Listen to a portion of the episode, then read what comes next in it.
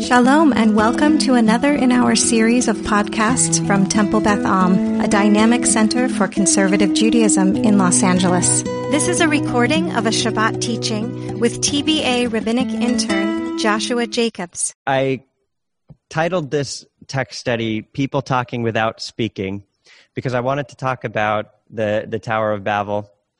And as I was reading it this time around and reading through the commentary, I was thinking about the sounds of silence and and that lyric, uh, people talking without speaking.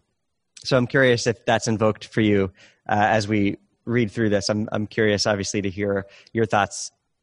Um, the specific verse that I wanted to focus in on. Uh, so right, so Noach, we start with the flood. Um, we we all know this the story. The the flood wipes out humanity. Noach and his family are spared and uh, start anew. And shortly after that, we come to the story of the Tower of Babel, which is a it's very complicated, um, but in a basic sense, we have people come together to build a tower. And and as a kid, I always learned that this was a major act of rebellion. It was a coup against God. And interestingly, it, it doesn't really say that specifically in the pshat of the text. It it doesn't say what their intentions were, but we often don't get the inner monologues that go on within the characters. But point being, there's a lot of different ways to look at what's going on here. But one thing that really I, I want to seize on is from Genesis, from Bereshit 11.1. And it says, everyone on earth had the same language and the same words. Vayhi chola aretz echat udvarim achadin and I think it, if you're like me, uh, the, the, the way that I was taught the Tower of Babel is that because what we do when our language is unified is we try to build a tower to th- overthrow God, God comes down to, to confound our language and disperse us across the world so that we would never come together, be able to come together again in that way uh, to become one group mind, one group think, and act in an evil manner. Um, but, but this specific idea of, of the language being the same. Uh, the, the Mei HaShiloach, uh, the Ishbitzer Rebbe, seizes on the word that's used, which is safa, language. And he says, safa is written, but lashon isn't written. That's another word for, for language, right?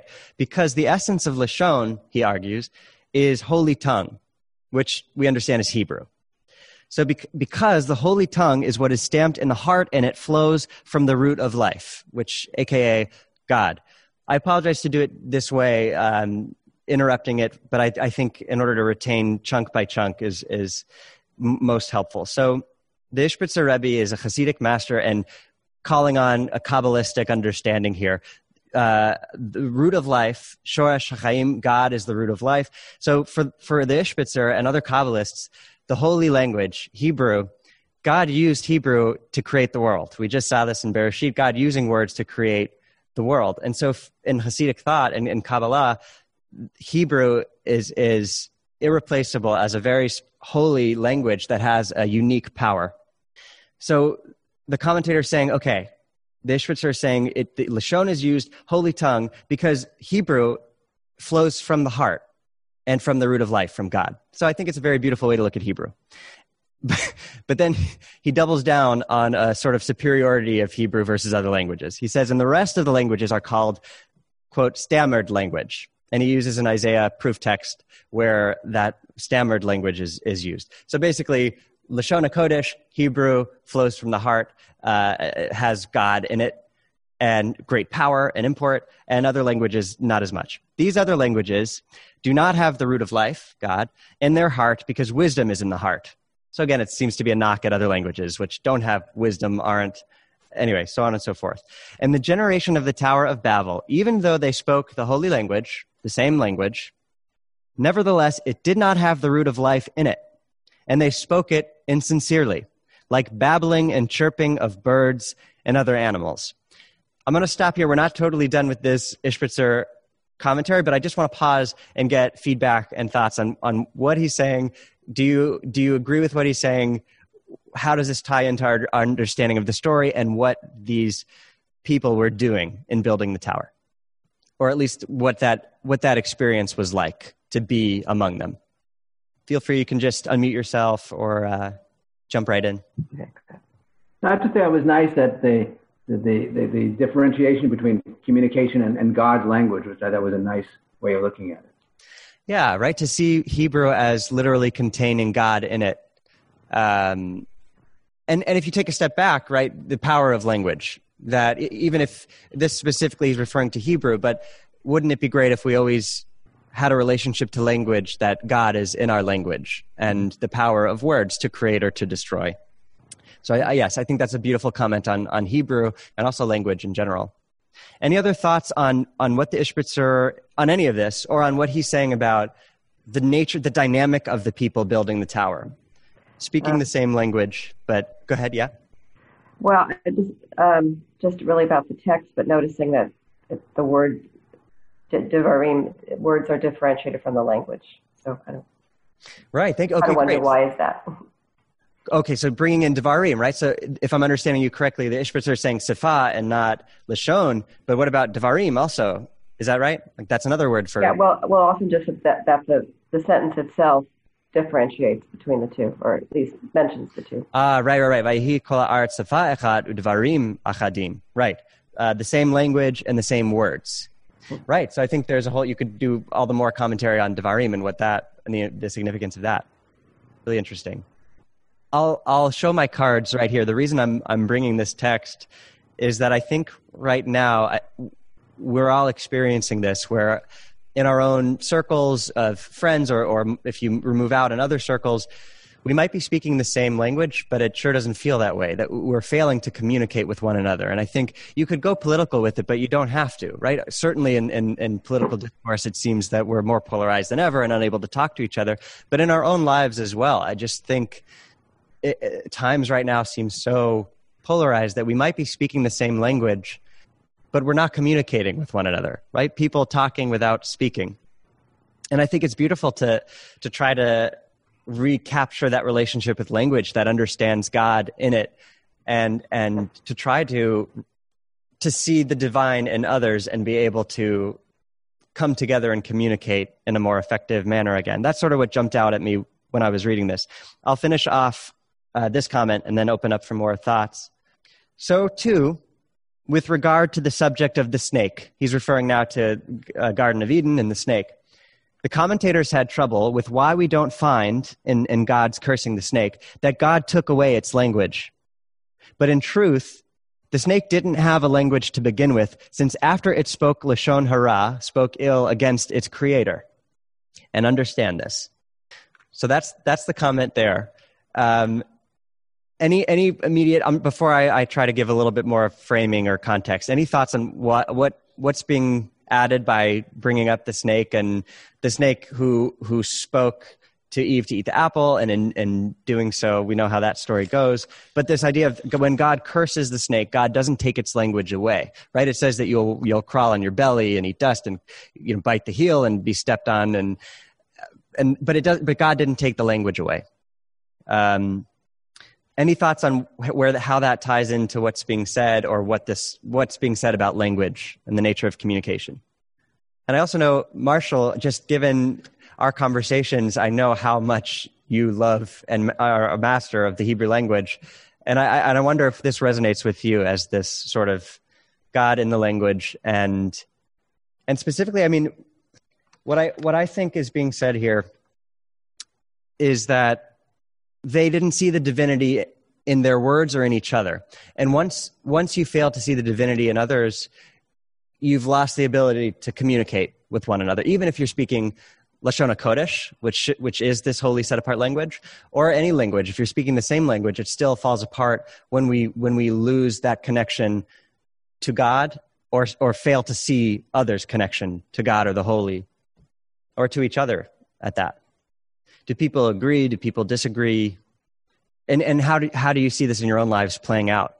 Do you feel you've you've been unable to communicate with people in your lives?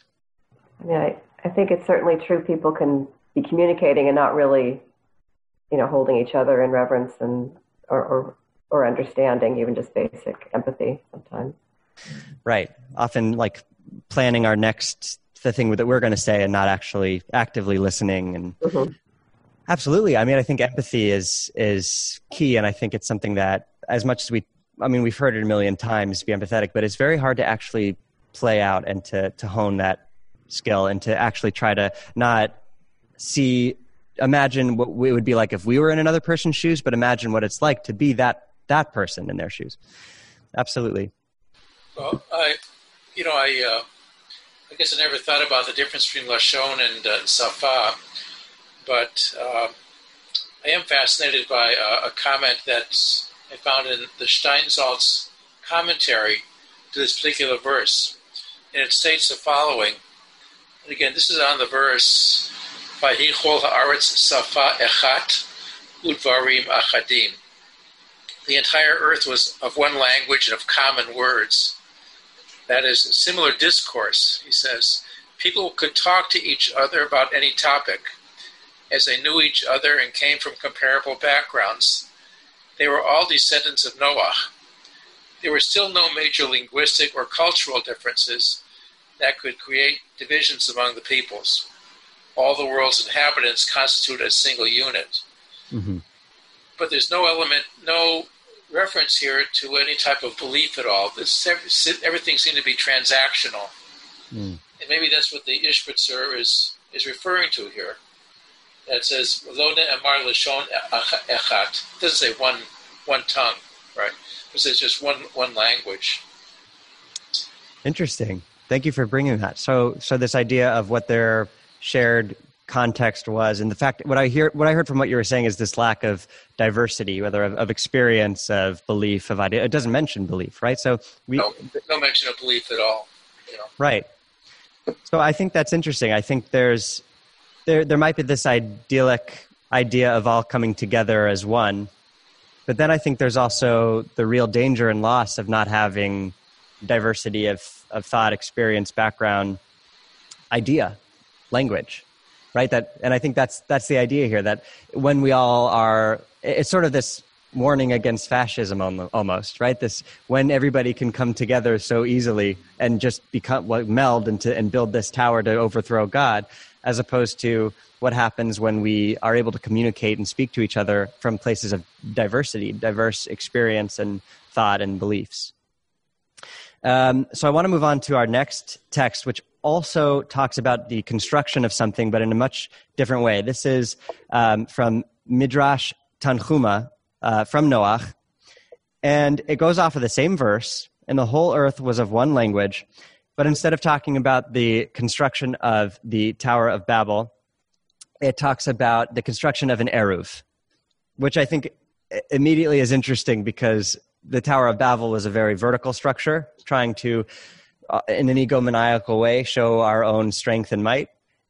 And in that way, pretty individualistic too. It's it's communal that it was a communal project, but they're speaking without talking, right? So, and like you said, it's transactional.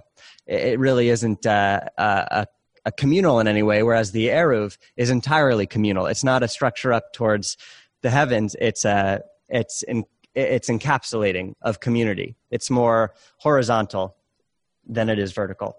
Um, so Midrash Tanchuma says, Rabbi Jacob or Yaakov, the son of Rabbi Acha, asked Rabbi Abahu whether it was necessary to place an eruv in an area having a common courtyard if others had previously placed one there. So we just we have a halachic question about an eruv. If you if you already have one in a courtyard, you need to put another one in the courtyard.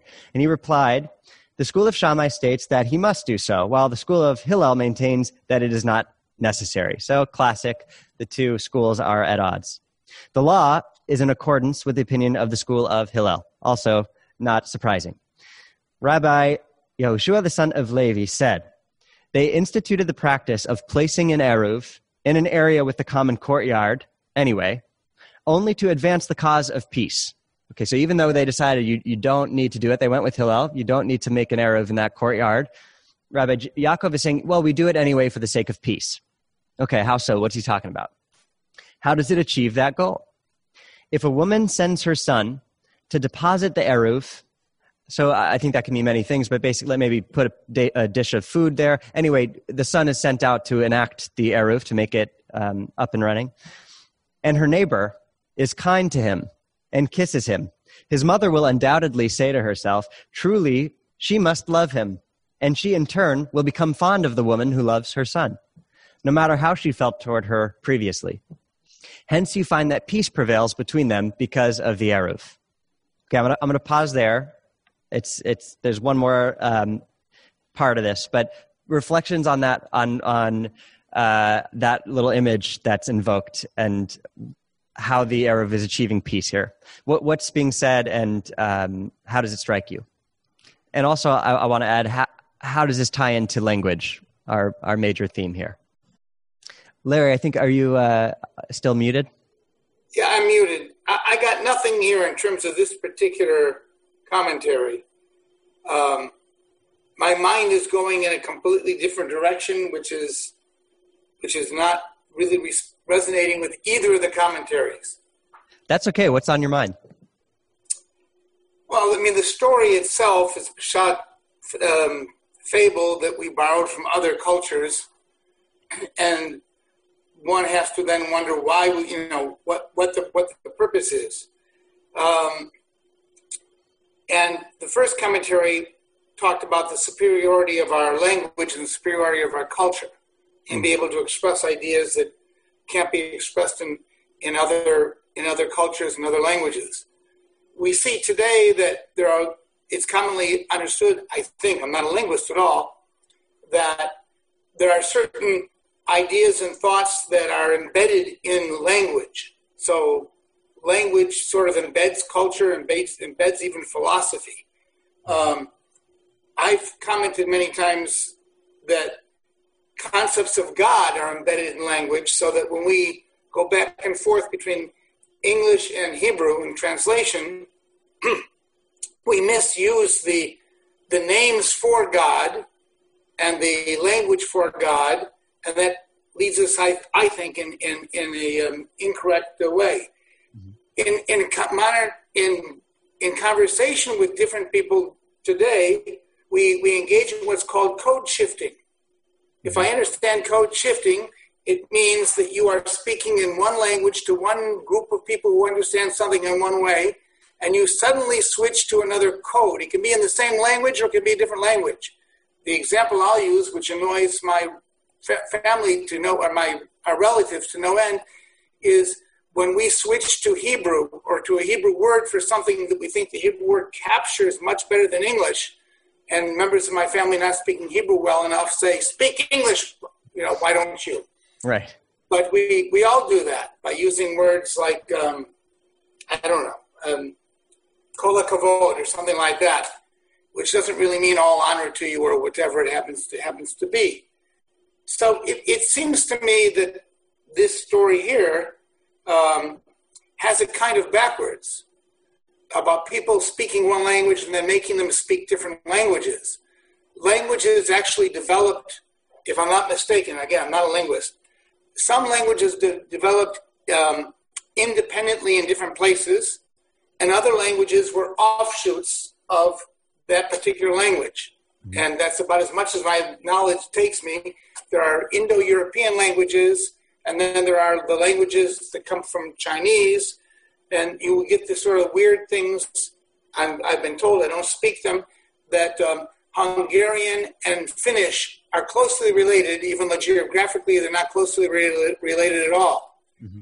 And and linguists don't quite understand why that is. So the question about whether we were all one people who understood each other perfectly, and then we began to split apart and break apart, or whether we are all coming from different places, have different thoughts and cultures and philosophies, and those languages don't merge at all, are two different ways of, I think, looking at language and how people relate to each other. Mm-hmm. Where one goes with that, I'm not really sure. no, thank you for sharing that. Absolutely, and I actually think it's it's very much on. It is a little after six forty. Okay, great. Thank you so much. I think it's it actually, uh, despite uh, uh, you're feeling it's totally out of there. I, I, think it actually is is right on target because, like you said, there are certain things that that only a specific language can capture, and it's lost in translation. And and I also think though that there are some things that transcend language, and and that's what spoke to me about this text where you have this image of the two women, the neighbors, looking at each other from across a fence or, or whatever and through a courtyard, and nothing needs to be said, but so much is communicated in the neighbor hugging and kissing her her son that that ties them and bonds them binds them together, uh, no matter what their previous history or or, or um, arguments may have been in the past. Can I just add one more thing? Please. Um, I, I, I, my point of view is if you're reading Hebrew Psalms, for example, you, even if you don't understand the Hebrew, you should hear the Psalms spoken in Hebrew. Mm-hmm.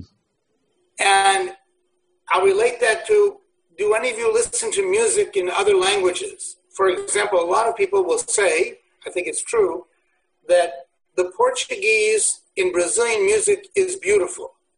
They like not just the music, they like the language. The sound of the language is very soft and has a lot of uh, SH sounds and things like that.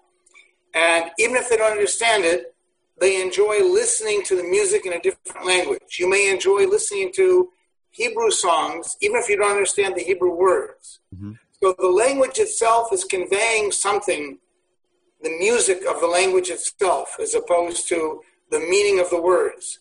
And that's right. also a form of communication. Absolutely. I mean, I think there's a, even when it's not the specific example of music, I think there is a musicality to language. And it, when you translate it, you just don't always, you miss. There's, there's always going to be things that's missed. Um, absolutely. Um, and I think that's one of the joys of reading of, of Hebrew of the Torah being read out loud and, and in Hebrew, even if you don't, you know, you have the translation, which I, I think goes a very long way. Um, but but still, there's something about hearing it out loud um, in in Hebrew. Um, so I just want to conclude on one thought, which is that with the Tower of Babel, the, the, a lot of ways to look at it. One way, though, is that this is coming right after the flood. So why else would you certainly you might build a large tower up to the heavens because you want to overthrow god and i think that is the common accepted interpretation. But it could also be hey if this happens again we need something high up where you can be safe right? So it's, it's sort of a and and and it's sort of a less negative way to look at that. And then god scattering them you could look at it as punishment for for trying to overthrow god or you could look at it as again not this negative punishment but as god who values diversity of, of thought, of experience, of we, we can't have people who are all one way.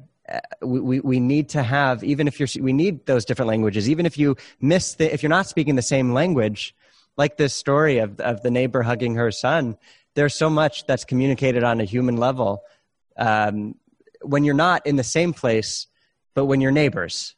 But, but when, you, when you're scattered, but together by an eruv, whether that's literal or metaphorical. So I, I just want to end on that, that in a time where I think we're really struggling to be able to talk to one another, to, to try to find a way, you mentioned empathy, right? To try to access, access that within ourselves, uh, to recognize the divinity in others so that we can continue to, to not just uh, uh, talk to each other, not speak to each other, but, but to connect and, and um, to relate. Uh, so thank you all for contributing to the. Yeah, Marshall, you have something? I just want to add one more thing, if I may. I was, uh, I just happened to pull up the Ishbitzer in my volume that I had, and because I, I, was, I was confused by a certain word that you use there, Neil Ag. Uh, it says that Nilag Lashon Ein Bina. This is uh, referring to the word Safa, mm-hmm. and uh, it, word Neil uh, refers to like Magam game, sort of like uh, speaking in- incorrect language, sort of uh, muttering. Right. And he says when you have that situation, there's no bina, there's no understanding at all, there's right. no there's no wisdom. Mm-hmm. And what it's saying, I think, the religious perspective is that religious traditions have tremendous wisdom in it, whereas these people here were lacking that particular type of wisdom. Mm. Maybe that was the, the focus of the Ishbitzer's uh, statement. I think so, because the quote from Isaiah that he pulls from is sort of about uh, the Jews in diaspora and and that sort of dynamic. So I do think that it's it's speaking to what's so unique about the the Hebrew language. Thank you for for bringing that.